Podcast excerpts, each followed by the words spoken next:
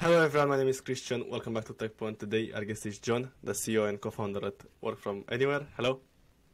Nice to meet you, Christian. Uh, thanks for having me on. nice to see you. Please tell us what your company does. So, Work From Anywhere, you know you want to hire somebody from a different country or will let somebody work temporarily in a different country, but how do you do it? Uh, is it a digital visa? Is it an employer of record? Do you need to open a legal entity? Uh, or can you hire somebody, for example, as a contractor? The answer is different in different countries and different scenarios. So that's what we do. We've uh, built an automated platform that helps companies figure out the ways to work or hire uh, from anywhere all around the world. What type of companies face uh, this problem usually? Are there large corporations or yeah, well, I, every, it's, it's interesting. Uh, every single company faces it if you hire outside your country or if you let people temporarily work remotely abroad. Uh, I think it's fair to say, you know, startups uh, they uh, probably have a higher risk appetite, don't have a huge budget, so their uh, ability to uh, you know pay for technology solutions around this uh, is is not going to be very very high. Um, so it's typically companies that have maybe more than 500 employees or 1,000 employees. That's you know as soon as you start to go to you know Series A, B, and C rounds, that's where you get investor due diligence, where they start asking you, hold on a second, you've hired somebody uh, like a sales generating role uh, via an employer of record in this country. Why did you do that? You're after creating a massive corporation tax risk. So it's when you go through those later rounds that it becomes something that's more, and more important. And, and we find that the maturity of companies is, uh, you know, typically the, the, the, threshold is once you uh, go past a few hundred employees, that's where you really start to uh, to pay more attention to stuff because you start getting the fines or, or the, the risks of running into it, let's say. I understand. And uh, what is are the biggest risk? Is it tax? Is it yeah, so we did a survey of uh, over 110 companies employing 1.7 million people around the world, and the biggest risks when it comes to temporarily work, working remotely abroad is a risk called permanent establishment. So this is basically the risk that if somebody, for example, take a very simple scenario, somebody uh, says they want to work in the south of France for nine months in a, year, and let's say they're in a sales generating role. You know, it, it's easy to overcomplicate tax, but actually, if you break it down to its fundamentals, if you have somebody who's doing sales from the south of France for nine months a year, yes, of course, they're going to have an individual tax residency issue, but they're also going to potentially create a corporate tax residency issue for your company. Why? Because they're essentially selling from a different territory. And of course, what happens then is countries like, in this case, France will come along and they, there's a risk that they might say, hold on a second, this person has generated X hundred thousand worth of sales or millions worth of sales. We deserve some of the corporation tax profit generated by those activities. Um, so yeah. again, you can make taxes very complex, but if you do break it down to its fundamentals, in a lot of ways, it's uh, it's quite common sense. And so that's what permanent establishment or corporation tax residency risk is. That's the number one risk. The second one, that's a huge one, is visas. So if somebody's working in a country where they haven't got the right to work there, for example, or they're breaking their the local visa and immigration laws, you know, you can go to jail for that on top of fines. And what also causes an issue is that, it, let's say it's a country where you want to hire a lot of people from in the future, well, you could be banned from hiring there. So, wow. you know, the consequences can be very, very severe. And you can't, you know, you can't fix backwards a, an immigration issue. Um, you can maybe rectify tax issues sometimes uh, by paying fines and whatnot. But for immigration, you know, you really can in some countries go to uh, go to jail uh, in plenty of countries if you uh, if you violate immigration law. You know. So companies should uh, think about this as soon as possible, right? Yeah, exactly. I mean, thankfully, there's lots of solutions out there that help companies navigate some of these risks. You know, you've got employees of record. Uh, have uh, seen explosive growth. They, you know, they help with individual tax risks, with employment law, um, you know, and, and, they help with uh, many many of these challenges. You also have uh, got technology platforms uh, like ourselves and uh, and others that help with managing some of the holistic nature of these different risks for work and hire from anywhere. Um, and you also obviously tax and employment law advisors, immigration advisors as well, who've always been there. And so I think there's plenty of options on the table depending on how big your risk is and what you're looking to do and what countries you're looking to allow. But I mean, I think the most important message is that it's really crucial just to know where your employees are going to be, where you want to hire from, and where they're going to be working from, and certainly to know if they're walking into countries that have a particular risk in one area. Uh, you need to know what you're doing. Understand. And how does uh, your solution work? So anybody can go onto the website wfa.team and they can actually take it for a seven-day trial uh, demo version if they want and, and play around with it. But essentially, how it works is companies go in and they first of all set their risk appetite for the different risks. Like if you're a bank that's heavily regulated, you might have a low risk appetite. So maybe you don't want to let people work remotely abroad for very long, or might not allow it at all. Uh, whereas maybe if you're in the technology space, in the battle for talent for technology engineers, well, then you might have a higher risk appetite. You know, if you look at the likes of HubSpot, they allow up to 90 days uh, work from anywhere, for example.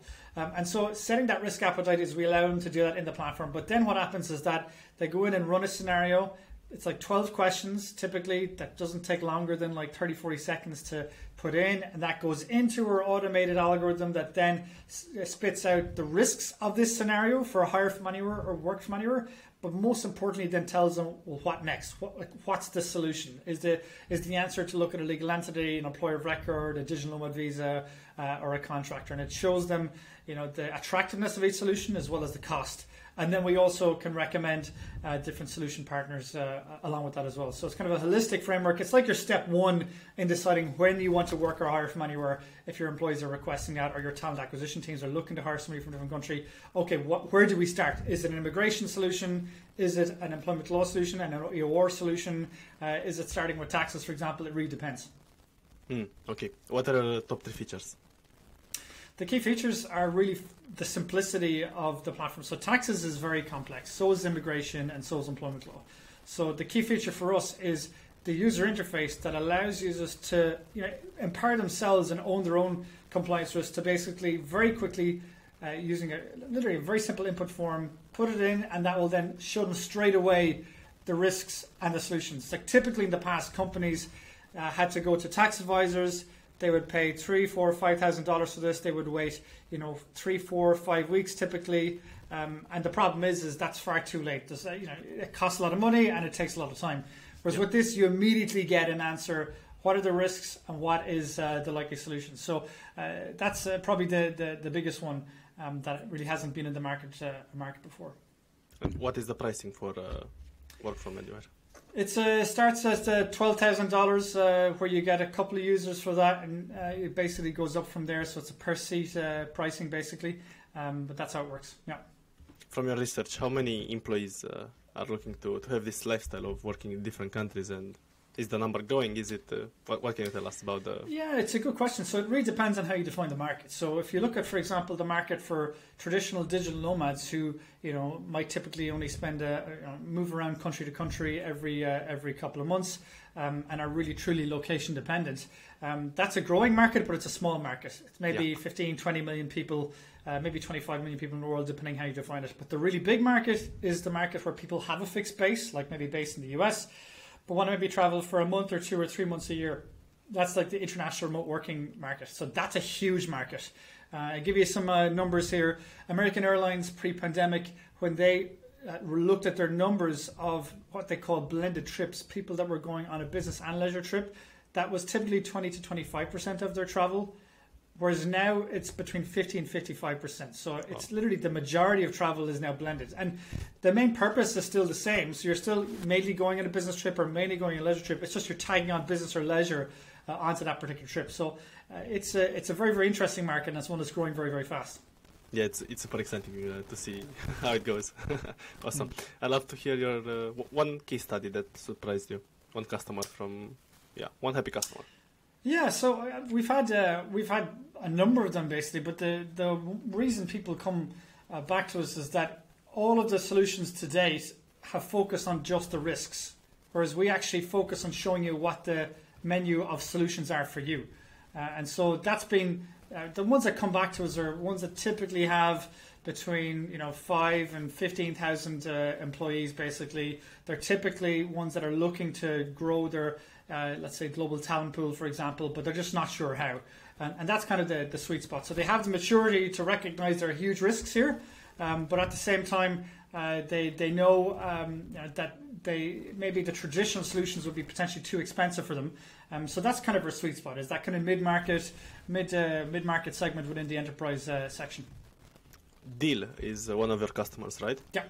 No, Deel is not a customer. No, Deel is one of a. We basically have Deel is one of the employers of record that we recommend. So Deel have experienced ah, enormous growth. Uh, employer of record model is uh, very very exciting. So there's a number of different players in the employer of record uh, market, basically. Yeah, but there, there, for example, so our solution will tell you if an employer of record is the right solution to use in a scenario.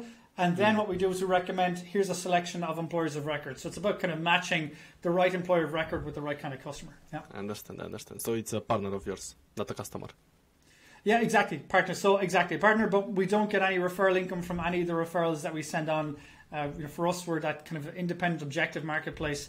Uh, from that perspective, that we help recommend the right EOR for the right uh, customer, let's say. But Deel have experienced fantastic growth. They've been an enormous success, and I think it's very exciting to see what they're doing. But what's interesting with Deel is they're going you know they're not just doing employer record model; they're going beyond that yeah. uh, as well. So I think you see that from all the, the a lot of the employers of record, they're expanding beyond just the, the, the core EOR model that's been there in the past.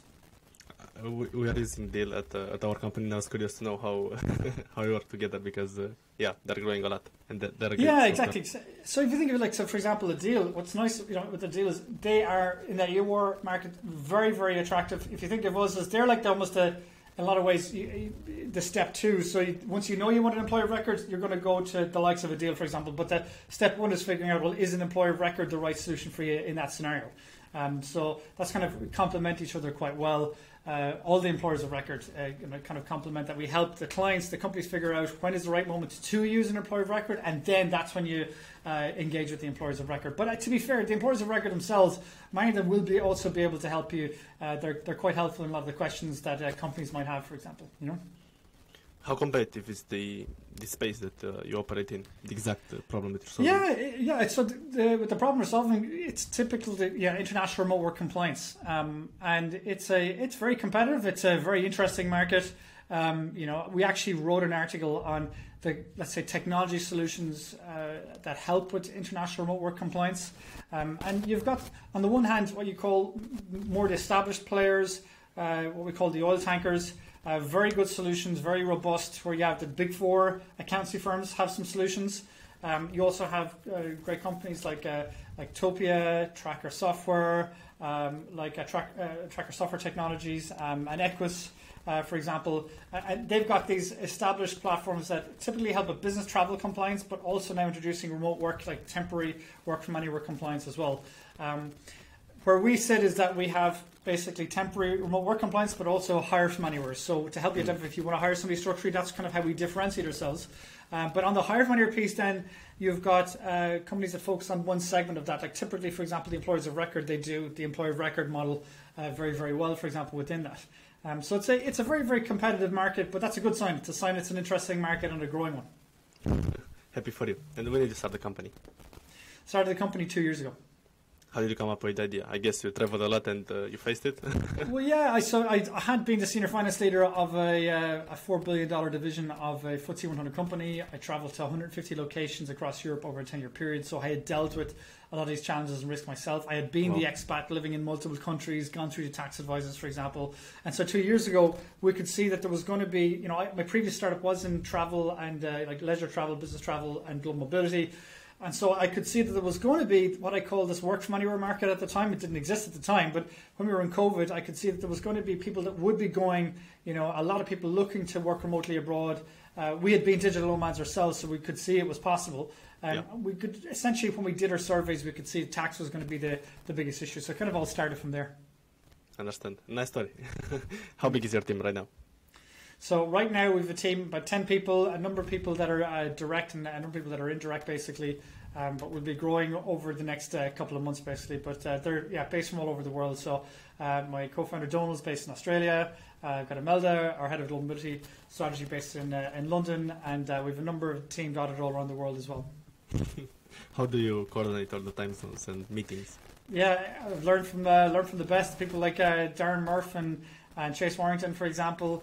Um, they talk so much about asynchronous communication, and so we really fully leverage that. For us, that's really, really important. Yeah. Can you explain that further? How can teams implement uh, that strategy? Well, so, I, so I think there's there's been a, a, lot of good guides in this. I think GitLab have really good guides on asynchronous communication. I also uh, check out the Doist, uh, let's say, uh, yeah. blog on my page. They've got some good guidance as well. Uh, but the, the fundamental thing is it's it's more than just how we communicate. It's also how we manage and how we trust. Uh, so I think moving from you know when you're in an in office space, you you know you can see everyone all the time. Whereas when you go into a remote, it's very much about you know hiring good people and trusting them and backing them and giving them clear you know clear guidance um, and having the clarity on both sides, both from you know the team member and, and the manager, for example. Uh, but we, we manage in a very very you know the team in a kind of a collaborative way. Uh, trust is very very big. Uh, using asynchronous communication tools like for example Loom. Uh, Yeah. We uh, we use uh, you know we use Slack, but we turn off notifications. It's very very important. Uh, so it's a mixture of different things. We're, we're not we're not experts on it. I don't I, I, don't uh, I wouldn't uh, profess to be. I, I'd always uh, recommend the the people like uh, like Chase and Darren and those who are uh, fantastic uh, fantastic knowledgeable people. And Rowena Hennigan another one as well. Um, but that's how it works for us. Yeah, I appreciate you you sharing that. Yeah. Um, have you raised any funding? Yeah, we have we've raised funding. How how much? Is it uh, pre-series? pre-series? Yeah, it's uh, it's pre-seed. We raised a pre-seed Pre-seed. amount basically. We haven't disclosed it, uh, but we have raised. Yeah. And uh, what is your vision for the future? The vision of the future is that yeah, I think companies are going to continue to accelerate their movement towards a globally distributed, agile workforce. Um, and there's going to become more and more of a need to figure out the how. Um, and I think we kind of see ourselves as being key building blocks for companies when they are looking to tap into that, that global talent pool. Uh, and, and really understanding what are the risks, what, uh, does it align with the risk appetite, what are the solutions in this. Um, we feel that there's a, a really interesting market in that space, and uh, we're very excited about the next uh, couple of years. So for us, you know, if if, if companies can understand what how forgetting about the don't show me problems, show me how we can navigate those problems, get me to the solution. If they can take that kind of mentality, then we feel there's going to be many, many more millions of people that will be able to access the opportunities that international remote work offers. Understood. And what has been your biggest challenge since starting the company? I think the biggest challenge, great question. Um, for me, I, I think, if I'm, if I'm honest, I think with any new ideas, you're trying to shift decades old habits and mentality of an industry um, or multiple industries. Uh, and so, probably the biggest challenge is that you know, I would say the best advice I, I always got uh, was to, as an entrepreneur, skate to where the puck is going. And that's what I've always tried to do you know, to, throughout my life and my entrepreneurial journey, right or wrong. And with something like this, you know, we were definitely, uh, with the vision of what we had, we were definitely ahead of the curve. I'll give you an example. Like when, when we started the business, when I spoke to companies in uh, early 2021, I tried to explain to them how work from anywhere was going to become a really key employment em, employee benefit, and there was going to be a business case for this. Uh, not for every company, because for some companies it's just not possible, like a heavily regulated bank, for example. But for Yeah. many companies there would be, and many companies I spoke to at the time pushed back and said, "No, there's going to be a return to office." Uh, many companies said, "No, there's no, there's no business case here. It's too expensive. The compliance is too high. It's not practical." And actually, slowly but surely, then over the following year, year and a half, more and more companies began to actually recognize that there's a really interesting business case here in this. And, and I think that's where, for me, is is exciting. Where uh, you're you're shifting, you're trying to move the conversation forward in your own small way and influence an industry, and influence more people to get that opportunity to be able to work or hire from anywhere, uh, and also from the employee, from the company perspective as well.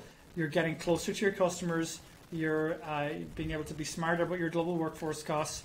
You're able to access a deeper talent pool. There's also diversity and inclusion benefits, like Spotify, for example. They reduced their uh, talent attrition by 15%. They increased their DNI uh, considerably when they launched their work from anywhere policy. So, know, for me, that's exciting. That tr- showing the business case behind uh, behind these numbers. And what do you think was uh, your best strategy for gaining new customers, convincing them? Yeah, it, yeah, it's a good one. So uh, for the probably good question for me, the most important one was building authentic relationships, uh, and and that's been really critical. That for a, a long period of time, catching up with people, helping them, and, and not expecting anything in return, and even you know in the early days, not even having a product to sell. Uh, and not being pushy about just trying to understand people's pain points and helping to build authentic relationship, you know that that really matters that really matters in industry, and uh, it's something that I really, really believe in. Um, and uh, yeah, I would say probably that's been uh, that's been a really, really important uh, aspect for us. It also relies, to be fair, on the personal chemistry and, and, and connection, and uh, it obviously takes a lot of effort going through so many different calls, helping people out. But for us, that's uh, that's something I believe has been very, very important for us. You said it perfectly. I, I want to promote this mindset as, as much as possible, but uh, you said it perfectly. i love to hear your story, uh, how you started your career. Yeah, so I uh, started off, I always wanted to become an entrepreneur. Um, and I was always inspired by going to a number of talks by different entrepreneurs back when I was in college in Dublin in UCD. Mm-hmm. And one key message that came again, and again, and again from the different entrepreneurs is they, they said that those that didn't have a finance background, it really hurt them because they had accountants that were showing them numbers and having a huge impact on the business and they didn't understand them themselves. They said it was like a different language. So I used that as motivation to then decide to do a master's in accountancy and then spent three years in Deloitte where I became a chartered accountant. During that period, I got to work with one of Ireland's biggest companies quite a bit. Traveled all around Europe because of I speak a number of languages fluently, and then they hired me directly. That company was CRH, Ireland's biggest company. I spent the next seven years with them, working all over Europe, traveling all around the world. Absolutely loved it. Did various different roles: internal audit, financial control, business control. Finished up being that senior finance leader of a large division. Um, but I, I got some of the best mentors I could have ever wished for. But what was still aching at me was that I, I really still wanted to become an entrepreneur. And it kind of came to an inflection point where one of my mentors, who was the CFO of Europe, he told me at the time, he said, uh, I told him I wanted to become an entrepreneur. And he said, John, if you are going to become one, do it now. You can always come back. You have a great career ahead of you here.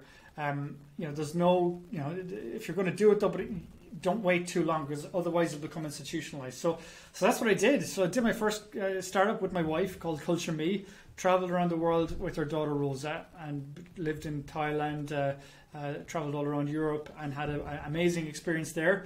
Um, started off as a B2C app, uh, had never built an app before. Uh, then won best travel technology product in the world at the Global Travel Awards in 2018. With that, pivoted then to business travel that required building an API, so a completely different distribu- uh, let's say distribution model, go-to-market model launched the API in the middle of 2019, got a great momentum with that, and then COVID came along and wiped us off the map. so that was that was a story of failure. That was a real difficult one, even though we'd gotten so unbelievably close to success with that. Um, so that hurt, but took a bit of time off to recover the mind, body, heart, and soul. Um, started doing some consultancy work on the side, and, and then started working on your team then two years ago, and, and the rest is history you have a lovely story, and I think a lot of people would uh, like to work and uh, travel as much as you did and uh, have this lifestyle. What's your best piece of advice for uh, somebody that's 18, 20, and is looking to, to travel the world and work at the same time? Basically, well, they, have, a, have that lifestyle of yeah. Yeah, I, I, I 100%. I mean, someone, someone like uh, Pieter Levels of, of Nomad List, he's uh, he, he would be a really inspirational figure to follow in, in a lot of ways because you know, what he's done really well is he started multiple online businesses. I, think that the message would be to get into get into some kind of an online business um, and find your point of difference if possible, or find what, whatever works for you that you're really passionate about. Uh, but ideally, something that would, uh, if you are passionate about travel, you know, uh, avoid a career if you can that will keep you stuck to one place like becoming, for example, you know, maybe for example, it could be a, a doctor or a lawyer or something that, is, for example, is specific to one country that doesn't allow you to travel. Yeah. That's why starting an online business can give you that location dependence and that opportunity to to travel that is extremely valuable. So uh, I would say that, and I would also say if you're going to do that, then you know don't be afraid to try multiple different businesses. It's okay. I mean, Pieter Levels, I think, you know, he's very successful in what he's done, but he's launched over 50 different businesses. You know, 50. and mo- most of them failed. Yeah. Vast majority failed, but a, a, number of them actually worked and worked well, and he's doing really well off the back of it. So I think failure and resilience is such a critical component of any entrepreneurial journey. Um, and for me, I think uh, that would be my my uh, my uh, best advice. I appreciate your mindset a lot. What are the, the languages that you that you speak? I speak fluent French, uh, German, Dutch, English, and I also speak some Spanish and Irish, and I'm, I'm learning Portuguese. So hopefully, in a year's time, I'll have a fifth uh, language to add to the fluent list. But we'll see. I, I uh, tricky when you've got three kids below six. I have a six-year-old, a four-year-old, and a one-year-old. So it's uh, it's it's hectic. But uh, but yeah, I'm uh, I have to say uh, I'm very very keen to to learn the language because we're going to be here for a good for a good while yet. How did you learn them? How by traveling so, to those countries? Or? Yeah, so I, I for me, I um, I, I, I spent some time studying. Well, I studied commerce with German in college, and I spent a year abroad living in Germany. hmm Um, but uh, you know, other than that, I didn't really spend much much more time living in uh, in Germany. I never lived in France, um, but I did live in, in the Netherlands. So for me, I, I just have a knack for, for learning languages. I have a passion for languages. Uh, for me, it just comes much easier. Um, and so, uh, yeah, for me, I, how did I learn them? You know, listening to podcasts, focusing on the spoken side of it. Like when I went to the Netherlands, the Netherlands is a very difficult language to learn. I lived in a place called Delft, uh, where there was a lot of locals. They would speak Dutch to you in the local market, for example. And I joined a local sports team. I mean, for me, take something you're really passionate about, and when you're trying to, you know, move in and settle into a new country, pick, you know, that particular passion point that you have. For me, it was rugby. I joined the local uh, rugby team, and then that really helped me build a network in there and help learn the language as well. That's super valuable. I have one last question for you. What's your favorite software? What's your favorite SaaS product? Uh, I have to say, good question. I'm, I mean, clearly, like ChatGPT is, is one that we're all having uh, great fun with now at the moment. But maybe that's a that's a bit too uh, that's a bit too obvious. I think for B two B for B two B uh, sales, uh, HubSpot uh, it's expensive, um, but they have a nice uh, HubSpot for start for startups program, which is uh, startup fr- uh, friendly. Um, I'm finding that really really powerful.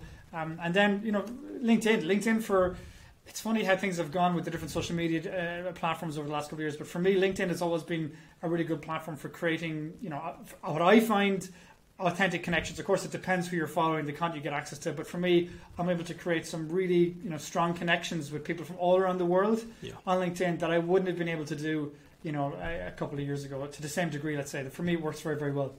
Absolutely. Is there anything else that uh, you want to mention on today's podcast? Um, no, I mean for me, uh, we uh, the big thing is is uh, you know if you are looking to understand what the risks are, if you are looking to you know you're an employee and looking to try and convince your uh, your your boss to allow you to work from anywhere, you know take a look at our website. We've got some content, we've got some guides, we've got some white papers, we've got obviously the technology, and we also have also a map of all the different technology solutions out there that will help you or your company navigate you know the future of work and some of these opportunities to work and hire from anywhere. Thank you so much, John. I'm super grateful. Thank you for joining. No problem. It's a pleasure. Thank you, Christian.